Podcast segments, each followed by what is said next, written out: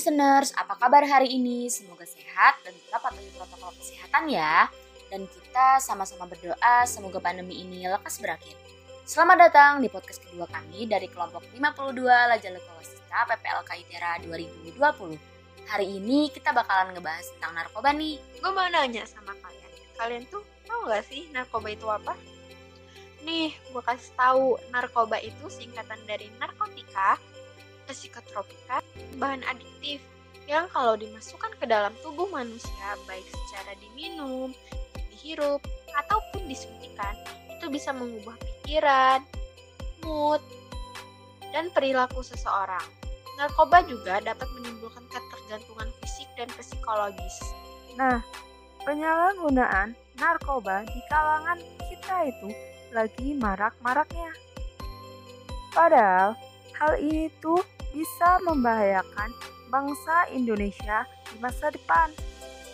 Jika generasi kita membahayakan bangsa, siapa yang akan melanjutkan perjuangan bangsa ini? Membahayakan bangsa gimana tuh?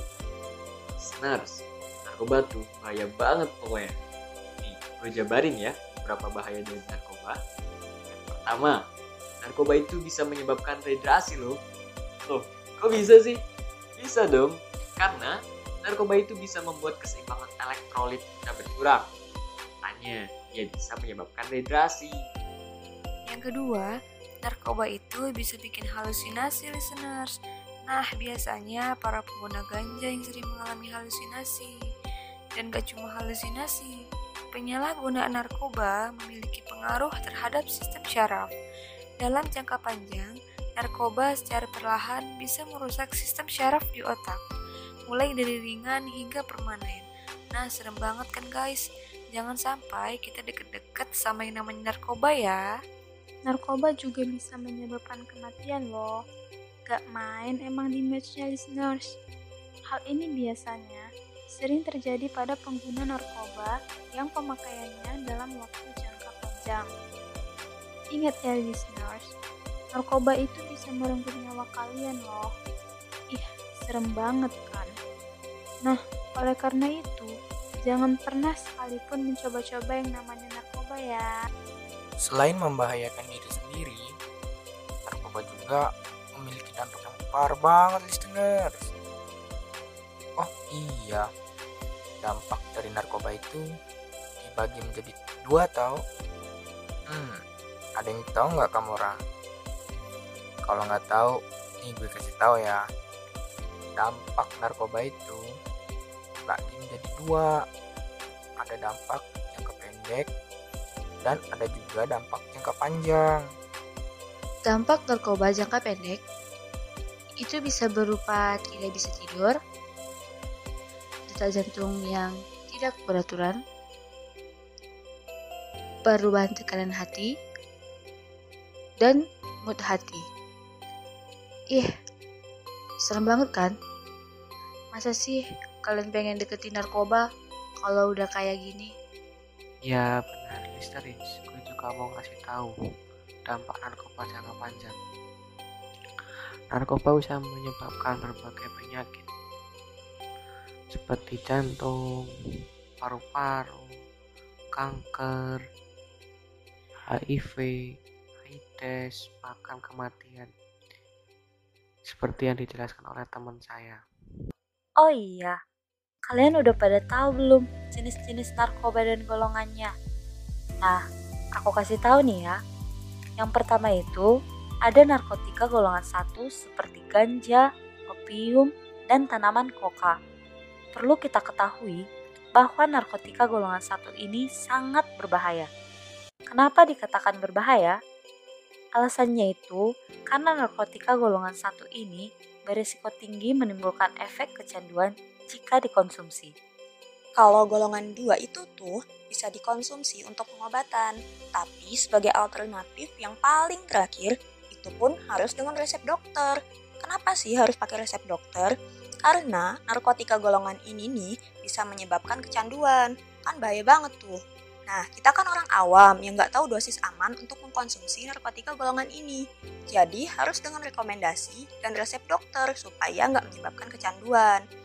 Gak boleh dipakai sembarangan ya teman-teman narkotik golongan ini. Kudu hati-hati banget, oke? Yang terakhir adalah golongan 3, golongan yang memiliki resiko ketergantungan yang cukup ringan dan banyak dimanfaatkan untuk pengobatan serta terapi. Jenis-jenis narkotika dari golongan 3 ini adalah etilmorfina, kodeina, polkodina, dan propiram. Narkoba dibagi menjadi tiga jenis yang bahayanya sama saja. Jenis narkoba yang pertama adalah narkoba jenis sintesis. Narkoba jenis ini didapatkan dari proses pengolahan yang rumit. Contoh narkotika jenis sintesis ada amfetamin, metadon, dan lain-lain.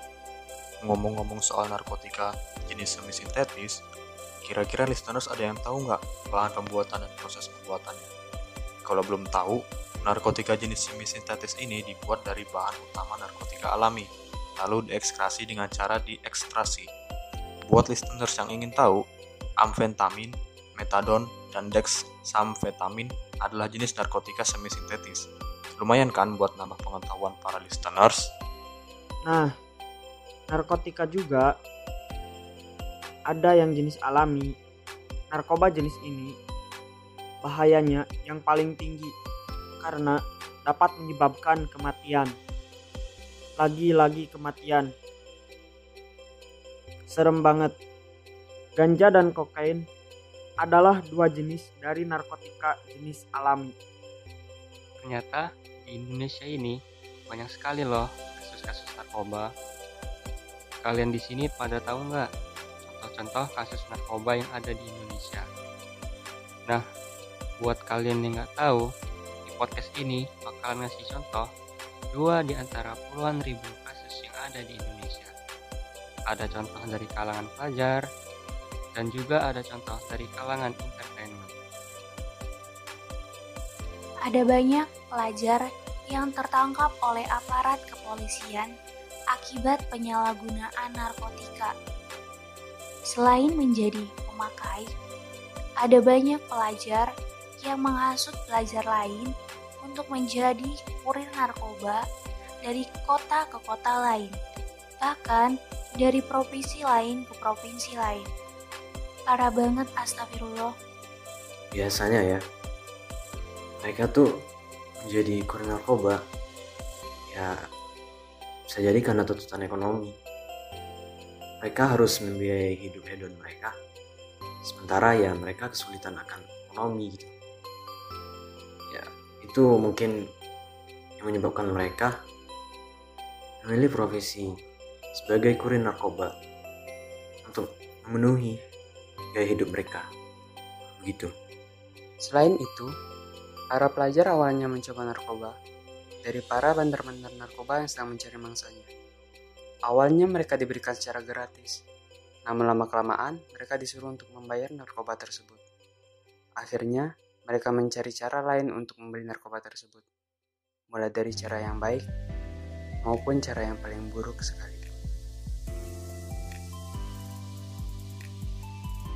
Beralih ke penyalahgunaan narkoba di kalangan entertainment.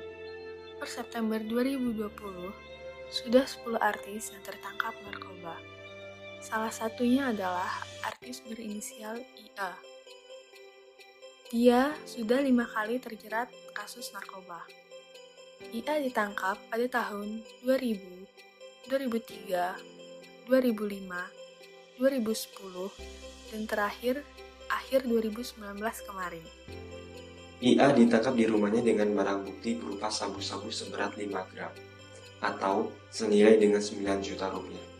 Atas perbuatannya, IA dijerat dengan pasal 112 dan pasal 114 Undang-Undang Nomor 35 Tahun 2009 tentang penyalahgunaan narkotika dengan ancaman hukuman paling sedikit adalah 6 tahun penjara atau maksimal di 20 tahun penjara. Karena IA sudah lima kali terjerat kasus narkoba, sebenarnya ada nggak sih cara yang efektif dan cara yang bisa digunakan untuk para pecandu narkoba bisa sembuh dari ketergantungan memakai obat-obatan terlarang ini? Apakah ada cara yang bisa digunakan? Apakah bisa disembuhkan? Wah, jelas ada dong. Terdapat beberapa metode yang bisa dilakukan oleh para pecandu ini untuk tidak lagi terjerat narkotika lagi, yaitu metode substitusi dan metode simptomatis. Biasanya, para pecandu ini diawasi dan dijaga oleh para lembaga yang berwenang sampai hasil urin menunjukkan hasil yang negatif. Pertama, ada metode substitusi. Business, tahu nggak sih metode substitusi itu apa? Ini ya. Metode substitusi itu adalah suatu metode dengan memakaikan narkotika pada si pecandu tetapi dengan resep dokter sebagai pengganti untuk si pecandu dan sebagai substitusi dalam proses detox. Nah, yang kedua, ada metode terapi simptomatis. Kata dokter Aisyah, racun yang ada di tubuh pecandu yang telah keluar, maka si pecandu akan merasa kesakitan. Nah, listeners, ketika pecandu itu kesakitan, maka akan diberi obat untuk membantu mengurangi kesakitan tersebut. Sekarang metode ketiga dinamakan rapid detox opiate. Metode rapid detox opiate adalah cara yang ketiga untuk membantu para pecandu sembuh. Biasanya digunakan untuk para pecandu narkotika golongan opiat. Contohnya, pecandu heroin. Kelebihan metode ini adalah memberi efek yang cepat, namun harganya yang terlampau mahal. Sebenarnya ada banyak metodenya, tapi karena waktu yang tidak memungkinkan, jadi gua bahas yang terakhir aja ya. Metode terakhir ada cold turkey, di mana metode ini membiarkan pecandu merasakan sakit saat sakau, seperti ayam kalkun yang sedang pilek. Nah, metode ini efektif karena pasien pecandu menjadi tidak manja. Dan yang paling penting tuh, pecandu harus punya tekad yang kuat untuk berhenti dari kecanduan narkoba. Karena kalau bukan dari diri sendiri, maka siapa yang harus memulai? Oh iya, dukungan dari keluarga juga sangatlah penting loh listeners. Iya, itu benar sekali. Kalau ada orang terdekat kita yang terjerat narkoba, baik teman, sahabat, ataupun keluarga, jangan dihakimi, tapi beri dukungan kepadanya untuk sembuh dari ketergantungan narkotika tersebut. Karena memang dukungan dari teman, sahabat, dan keluarga juga merupakan faktor yang sangat penting. Tapi kayaknya sih cuma deh kalau si pecandu itu masih bergaul dengan sesama pecandu yang lainnya. Kita harus memastikan kalau si pecandu itu udah berhenti bergaul dengan pecandu yang lainnya. Karena nggak benar percuma kalau masih berteman dengan pecandu itu bisa mengakibatkan memakai lagi. Untuk para listener kesayangan kita semua punya pesan-pesan nih untuk kalian para kaula muda kita sebagai generasi emas penerus bangsa bisa mengatasi pengurangan penggunaan narkoba dengan cara berupa menggunakan slogan kalimat yang bertuliskan say no to drugs atau dalam bahasa Indonesia yang artinya katakan tidak pada narkoba.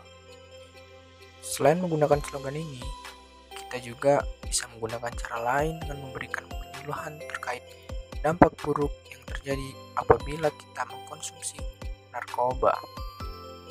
Kita bisa memberikan penyuluhan tersebut di lingkungan rumah, sekolah, kampus, kantor, maupun di kalangan masyarakat sekalipun loh. Lalu, kita sebagai mahasiswa juga bisa melakukan koordinasi dengan aparat-aparat yang berwenang terkait rencana penyebaran misi Say No to Drugs. Oke mantap. Yang pertama dan yang paling utama kita harus menjadi teladan untuk tidak menggunakan narkotika. Karena berbahaya. Bukan. Karena selain itu juga kita menjadi teladan generasi-generasi selanjutnya. Generasi selanjutnya akan mendapatkan teladan dari kita.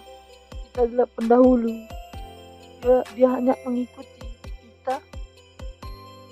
pemuka dia pengikut Oleh karena itu, mulai saat ini kita sebagai mahasiswa harus sigap dan waspada akan bahaya narkoba yang sewaktu-waktu bisa menjerat kita. Dengan berbagai upaya yang udah kita sebutin tadi, mari kita sama-sama menjaga diri dari bahaya narkoba agar harapan kita untuk menjadi generasi yang cerdas dan tangguh di masa depan akan terrealisasikan dengan baik. Pesan terakhir untuk listener semua, Jangan lupa tetap patuhi protokol kesehatan ya di mana pun kalian berada. Kami Laja Luka Wastista pamit undur diri. See you di podcast selanjutnya. thank you